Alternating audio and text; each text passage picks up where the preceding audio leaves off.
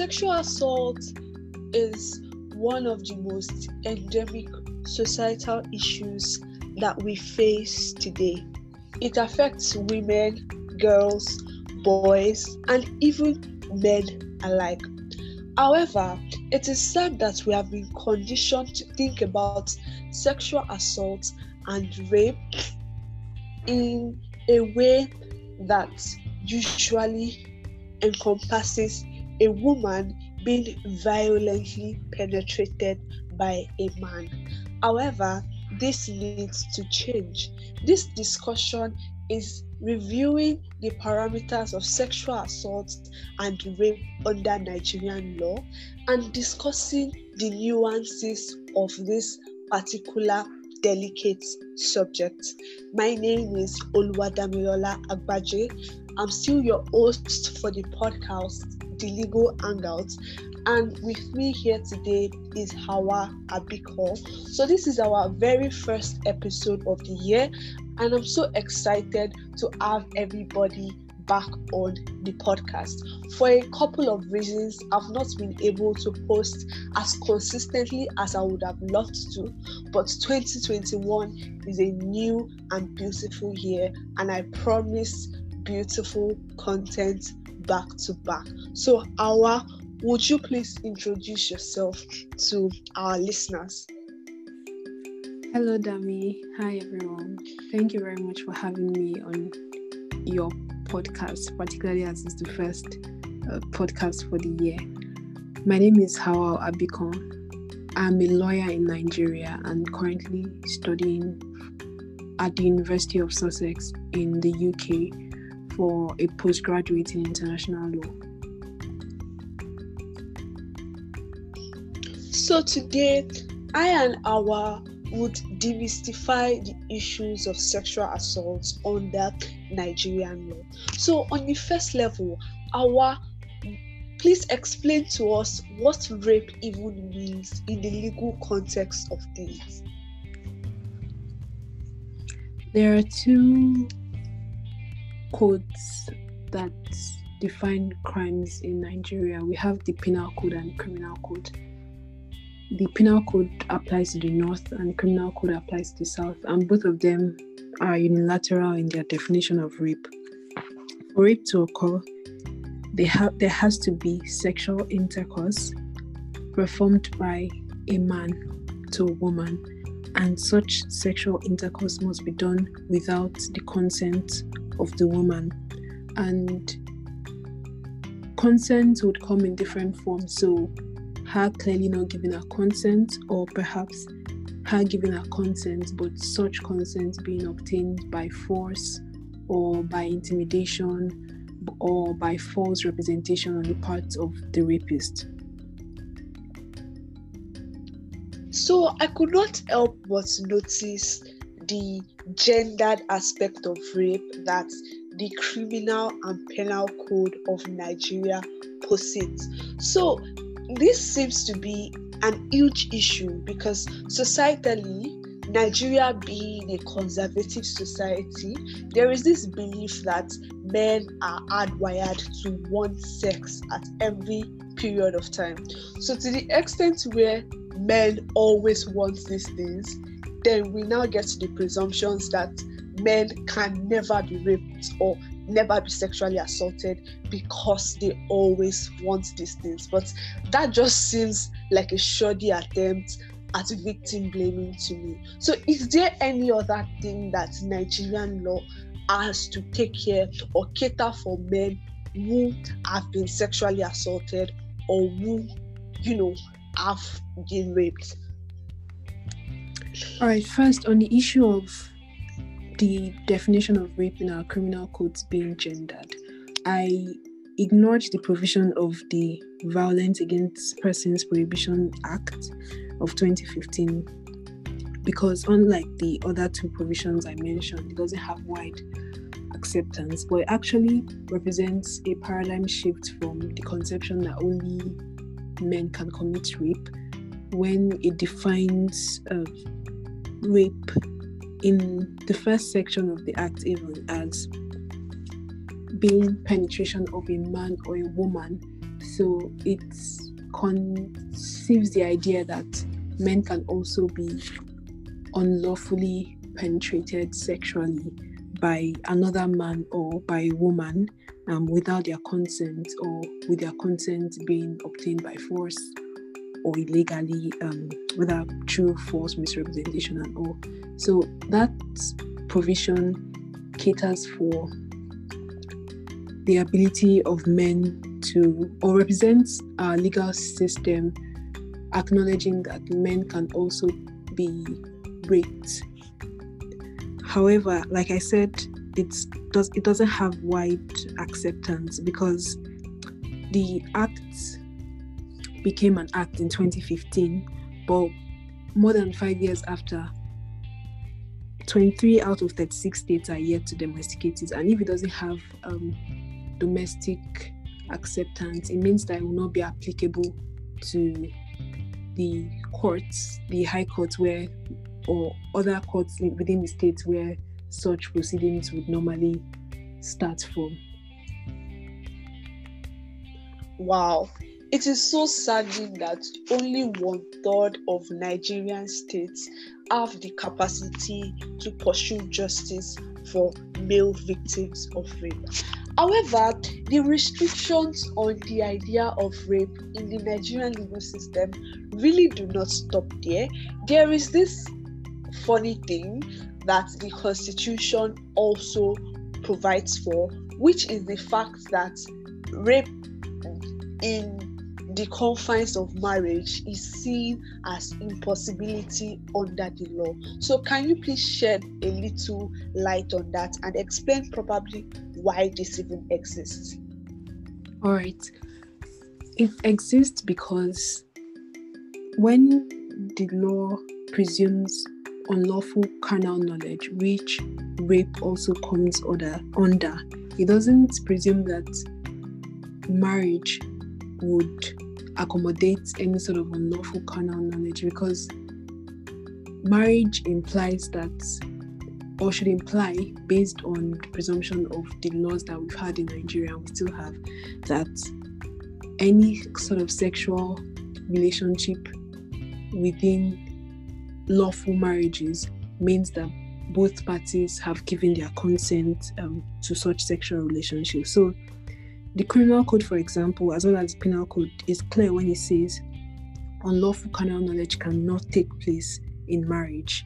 That's the presumption that this comes out of, which is quite funny because we realize that marriage does not uh, preclude violence. So the fact that people are married does not mean that everything that happens within that set setting there is a there is consent that has been given prior just based on the act of marriage. Consent is not something that can be extended over a long period of time. It's not something that you give and it means that it can be used throughout your relations with an individual. It's something that reoccurs that has to be reinforced either by words or by action. So if violence can exist within marriage, it means that sexual violence can also happen within marriages. And there's been a lot of advocacy for this law to be reformed because a lot of persons, especially women who are usually the major targets of domestic violence,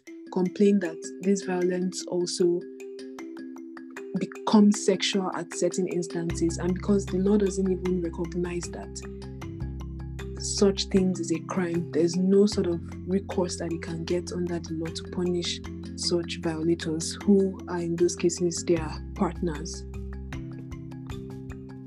Okay, Hauwa. So, from what I learned from what you said, consent is something that is act specific and it's not something that can be given for every single time and every single act at one point. So, consent is something that should be renewed and something that can be withdrawn. Am I right, Hauwa? Yeah, sure. So, the issue with consent in certain relationships is that when you have a relationship with a person that is sexual, there's a presumption that the person would give their consent to your sexual advances, but that presumption is always rebuttable. So, at the instance where the person withdraws their consent, it's never a defense for you to say, well, they've given their consent prior, or this is the sort of relationship that we have, so your consent should run through the course of our relationship. As as, as long as it is um, withdrawn, then the person does not give consent to that specific act of, and it becomes rape or sexual violence if you go on with what the person has not consented to. So what you mean is that when I'm in a sexual relationship with somebody, I can say that I'm okay with um, vaginal sex. I can just draw the line at oral sex, or I can just draw the line to choose not to consent to something like probably being choked during sex.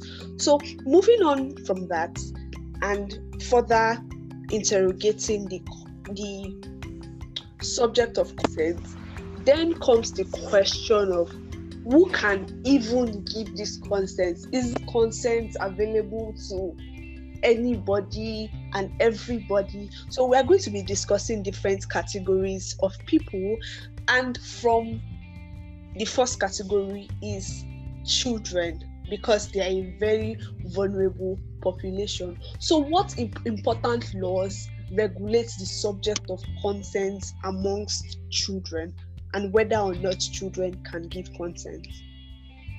All right, that's an important question because uh, there's been a lot of discussions about concerning this area and also at a point the proliferation of rape and sexual assault on a lot of people who the law regards as being children or underage. So the laws that protect them are the Child Rights Act and the Child Rights Law of several states for the states that have domesticated the act, and of course the Criminal Code and the Penal Code, which are applicable um, codes in their respective areas.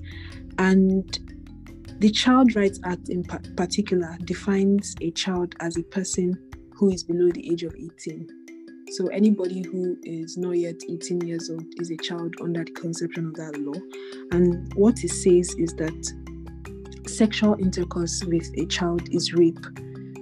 And this does not take into consideration whether you thought the person was not a child because some people will tell you that, ah, that the person does not look like a child they are too they look too mature for their age it doesn't matter as long as the person is a child, that is not an important consideration. And, and more importantly, also doesn't matter whether the child gave their consent. So even if they said that they wanted to engage in sexual intercourse with the perpetrator, that would not be a defense. It's still defined as rape.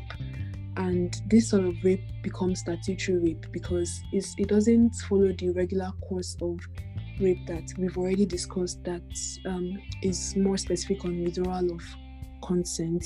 It even presumes that there could be consent given, but it's still um, rape in that instance. So, and this law is important because it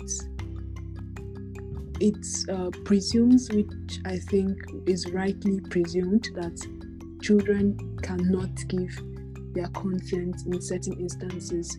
Sexual intercourse being one of such instances, or even if children can give their consent, it might be easier for such consent to be derived from manipulation uh, more than perhaps an adult can be manipulated in such instances. So it's a form of protection for children that if an adult has sexual intercourse with them, and it's important that also know that it has to be someone who is not a child for the person to be regarded as rape. If it's a child like them, then that doesn't fall within the purview of the law in um, categorizing that act as as rape.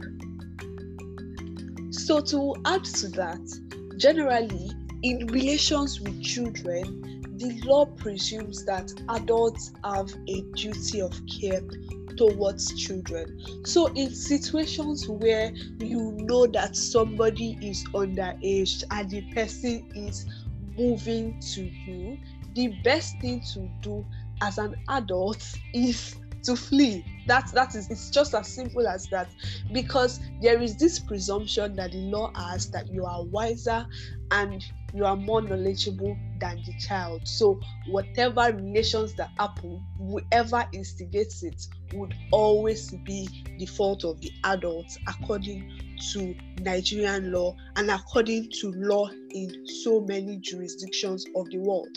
So, moving away from children, another class of vulnerable people are people under the influence of stimulants. So, these stimulants might be either, you know, drugs, alcohol, or anything like that. So, what how does consent work in scenarios like that? in all scenarios when they come before the courts, there's always the issue of context, the specific facts of the case. So, such scenarios, if they are not um, children and not have the laws protecting children applied to them, then we need to look at the um, laws that define consent. So, it's always a question of fact and it's not something I can adjudicate on right now, but it's to is to understand that uh, was the consent derived by um, in, by influencing that person. So maybe through intoxicating that person, um, making them not able to give or withdraw consent. So in such cases, that's obviously rape. But I think the cases that you're talking about are in cases whereby a person decides to maybe they're at a party or a social gathering and they decide to drink or become intoxicated perhaps on their own accord and a person comes on to them it's still a question of facts that uh, it will be it will be a little bit more difficult to decide on such cases but it's still the, the person still give their consent and um, even in those kind of instances, was it done without some sort of acknowledgement on the part of that person to to be to continue with such acts, or was there some form of resistance or force that was used to commit that act against that person? So, like I said, it's a question of facts and specific context on this sort of issues that's why rape cases can be quite dicey but when you have the full context and know what fully happened you can determine whether there was intimidation force or fear or false representation that was used to force that sexual intercourse or activity from happening and whether you can define it as rape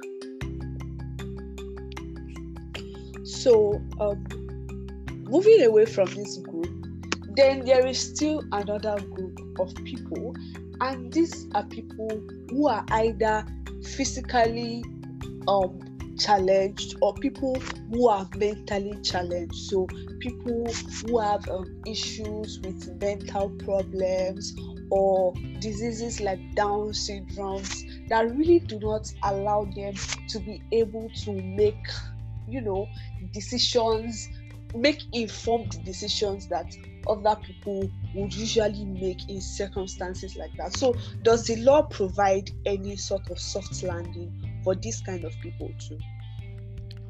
Well, perhaps a more generic reading of the law when it comes to cases of people who have mental disabilities might help in these sort of issues.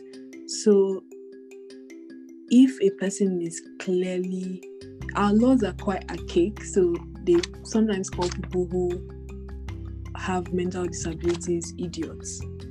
And the legal backing for many of them is that sexual harassment or assault happens if the victim is an idiot. In the words of the law, those are not my words. So that's very ableist. exactly. So in those kind of instances, yes, that's a protection. But also there's always the the presumption in the law that people who have a mental ailment would not perpetually have that mental ailment at every hour of the day. So maybe they have lucid intervals. So this is also a question of fact. Did the did the act or the event happen during the lucid interval of that person? If it did and the person rightly gave their consent, then that's a lawful carnal knowledge in the words of the law. But if it happened at the time of um, of their mental incapacity, then it's sexual harassment that has been done on such a person. So, moving away from the topic of rape, it's very pertinent to know that sexual assault doesn't include rape alone. Sexual assault also includes things like, you know, sexual harassment, um, revenge porn, pornography, or whatever. So things like sexual as, um, harassment in the workplace and other spaces like that, things like quid pro quo sexual harassment and other things. So how what is even sexual harassment, right? Moving away from the idea of oh penetration, consent, and things like that. What, what when does sexual harassment even occur? Okay, sexual harassment involves unwelcome sexual advances, requests for sexual favors, um, verbal or physical conduct of a sexual nature, and it can happen in different places. Um, maybe the workplace, when people get, or schools, or wherever people socialize, where people get unwanted sexual attention. Um, and sometimes people even go to the extent of uh, categorizing sexual harassment as um, some sort of gendered harassment to perhaps when you say things apply to to men but they don't apply to women or vice versa.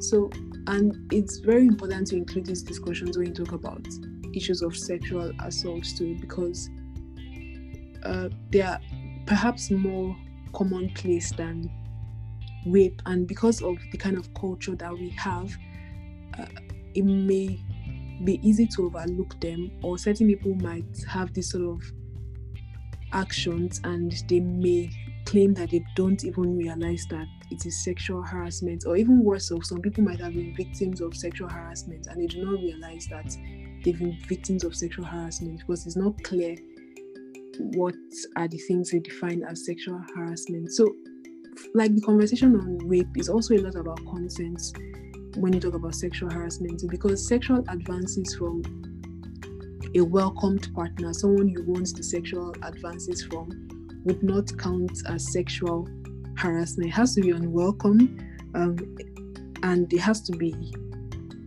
something that perhaps is repetitive or something that is clearly not what you want or not in the right environment or space for those sort of things.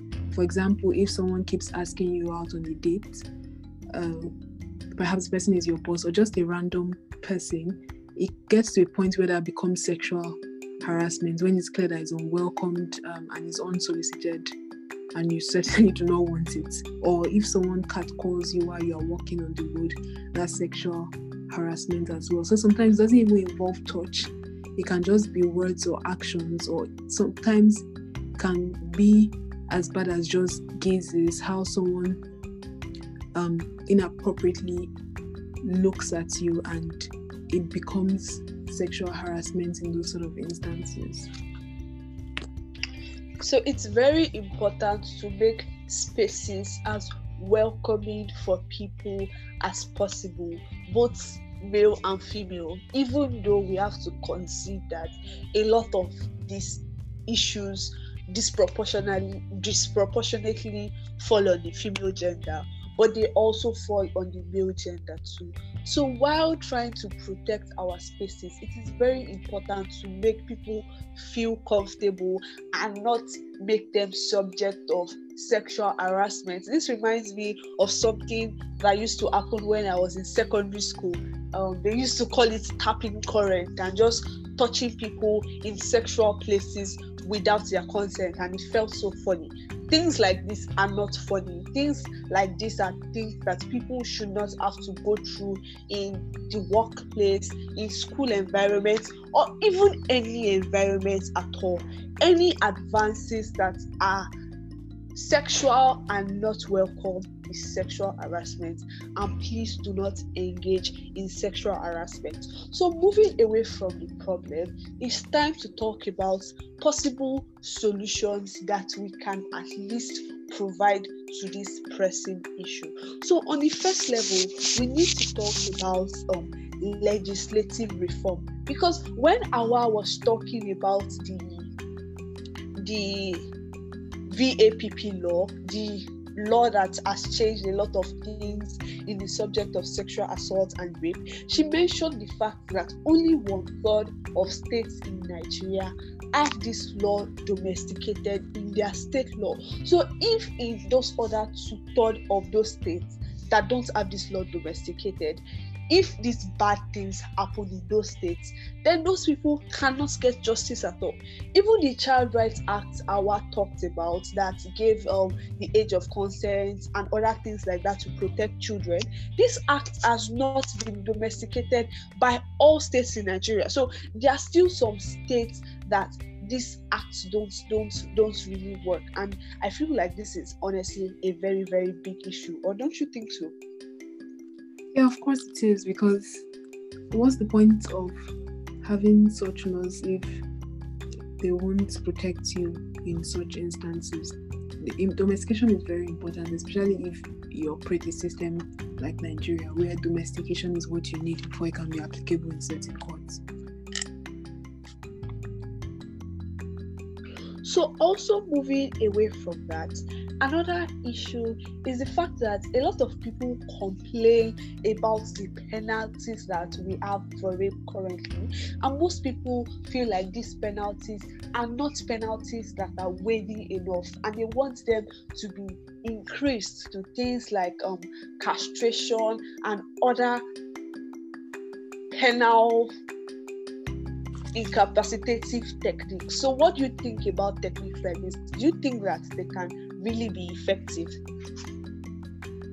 But I don't think a single solution can be effective to stop rape. It might be effective for the single perpetrator or criminal to be um, perhaps imprisoned or castrated, but rape being a societal issue means that there has to be multifaceted solutions directed at the problem. We talked already about the culture that we have that sometimes encourages sexual harassment. Giving the example in as early as your school, your secondary school, where it was funny for people to engage in such acts, those sort of cultures make it easier for people to graduate into uh, more into worse forms of sexual harassment, which rape comes into. So there has to be a holistic view of the problem and also a holistic solution. On the issue of castration, there's a lot of mixed views on this.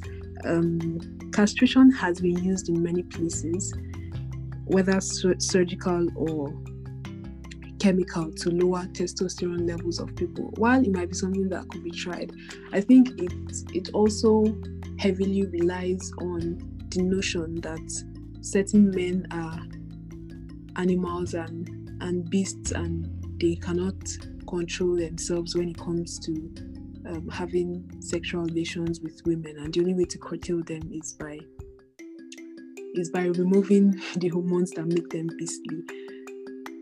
This may be true for certain people but when you look at a lot of cases of rape it's not necessarily true rape is more likely um, to be perpetrated in instances where people want to do it and they believe they can also get away with it. So there's a lot of thing, um, things that has to be looked at in the cultures that we have that promotes that promotes things that can lead to rape. Also, on terms in terms of the of the laws, there's been a lot of legislative reforms that have happened in in terms of the definition of rape, a lot still has to be done. On the issue of marital rape that we talked about, for example, this also has to be included in our laws. But more importantly, there's a sort of indifference that certain leaders in states have in terms of domesticating these laws, and it's important for their electorates to call them out on this indifference. And the only way the electorates can call them out on the indifference is for them in the first place to be aware that these laws are existent in Nigeria, but they have to put more pressure on their leaders to make such laws applicable um, to them. So, yes, I completely agree with the views that Hauwa has espoused. So, to buttress on what she just said, personally for me, I don't think that the sentences or the penalties for rape now are not very severe, but I do think that these penalties are not being given out to people as much as they should be given out. So it's not about how the penalties penalties are not so much. It's about how nobody or most people are not even getting these penalties at the end of the day. So moving on from that, there is also a need to interrogate ICT and technology into these rape management issues because although we have some work going on, like the National Agency um, on the prohibition of trafficking in persons as a website where there is a registry of sexual offenders and you can just go there to go and check okay people who are sexual offenders and other things like that. And some states um states to as a precise example are also as a naming and shaming platform across Twitter I don't know if they have an Instagram page, but I do know that they have on Twitter and on radio to make sure that people who are recalcitrant and people who do these crimes are exposed for who they are so that they cannot be put in places where they can continue to wreak this havoc. However, these programs are things that are not totally coordinated. So a few states are doing this, then um the federal government is doing this and everything really has no form or manner to it. So we need to move on from that and have better infrastructure. Um, I mean technological infrastructure that combines everything to give a very seamless um, system of of checking up on these sexual offenders. Yeah, of course. Um, register of sexual offenders is a very good idea to because the, the problem with rape is that when a victim suffers rape for most people it's something that affects them throughout their lives. But for the perpetrator sometimes they are not caught or uh, they they don't get even when they are prosecuted and they spend a few years in jail that's enough. They've they've done their penance and they can move on with their lives. But things like a register of sexual offenders will tell people that it's something that is going to follow you throughout your life. So if you commit this act, people would have your name somewhere and they would be able to profile you. So employers be able to profile you. Um, people that you want to have connections with may be able to profile you in those kind of instances. So I think this is going to be a very big deterrent on people to stop raping others. Finally, it's time to engage on the elephant in the room, and that is the option of self help, mostly in form of internet callouts that has become so rampant in you know the times that we are now so there are different sides to self-help and internet call-outs. They can be hugely destructive and they can also be hugely constructive. So an example of a constructive one is the Justice for Uwa campaign that led to a lot of consciousness about rape and also led to the Kaduna State House of Assembly implementing a law on castration of sexual offenders in the Kaduna state's um, jurisdiction. However, on the bad side of it, we have um, cases like, you know, Justin UG, where people are accused of rape, and a few days later or a while later, we just find out that these are just efforts to just slander their image because probably people were jealous of them, or you know, things like that. So, how do we really navigate this tricky method? That's a very topical question because, like you said, that's what most people are doing now. They would, a lot of people rather have their justice served on Twitter than to go to court and start a whole proceeding on rape. And I think when we have a lot of people resorting to self help or mob justice, if you like to call it that, it's a reflection of a bigger problem because society already creates a channel to air your grievances, which in the which in the criminal justice system is the courts. But when people ignore those channels, it means that it's either they don't believe that they are going to get get justice from those channels, or they don't believe that they are going to get speedy justice from those channels, which if we see the case in many Nigerian courts, this is actually quite true. So, self help is always horrible because even when we see that uh, there is there's some positive things that could come out of it, particularly when the person is right. The problem is that unlike a an organize an advanced court system that has better channels to be able to investigate the truth, which sometimes they could even be wrong themselves. Um, and it becomes worse in instances of social media where it's just it's just a case of someone's word against the other person's word and might not necessarily mean whether it happened or not. Most instances, nobody was there apart from the parties involved, so it's only based on what they say that we can know clearly whether they did it or not. It's like when you think of a case in the market where a market woman just starts shouting thief thief and then people catch a person that is running away and burn the person down immediately it might be that the person was right that that person was actually a thief or it may be that the person didn't steal anything and the seller just hated them or wanted to punish them for for whatever reason they had in mind. So, because of that, many civil societies frown on self help.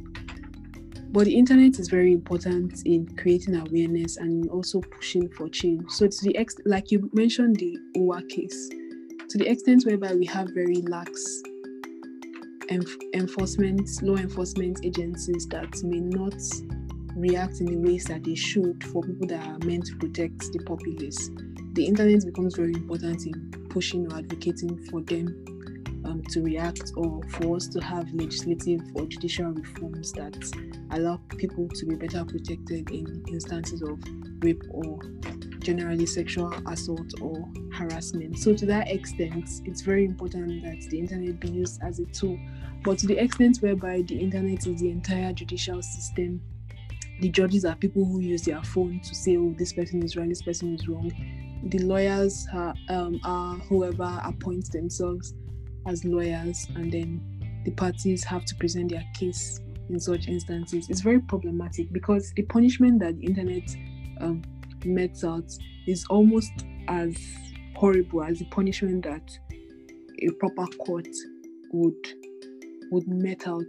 The internet can obviously not imprison you physically, but it can also imprison you in terms of your access to opportunities or sort of things that you can engage in or participate in, or just the mental um, breakdown that follows being accused of rape and a lot of people saying that yes you did it. So like i said it's a reflection of a problematic society to resolve those to resolve it it's better to look at the problem and say we, we need to do better in terms of how we give justice to victims of sexual harassment and to rape.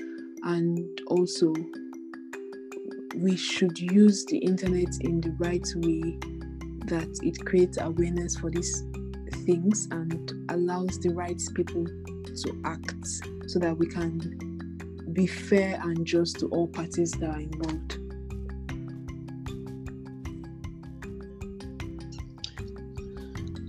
So, as Hauwa rightly said, the reason why self help is so much on the rise is because people are disillusioned by the structures that are supposed to protect them, and as a result, they have to resort to solving their issues on their own.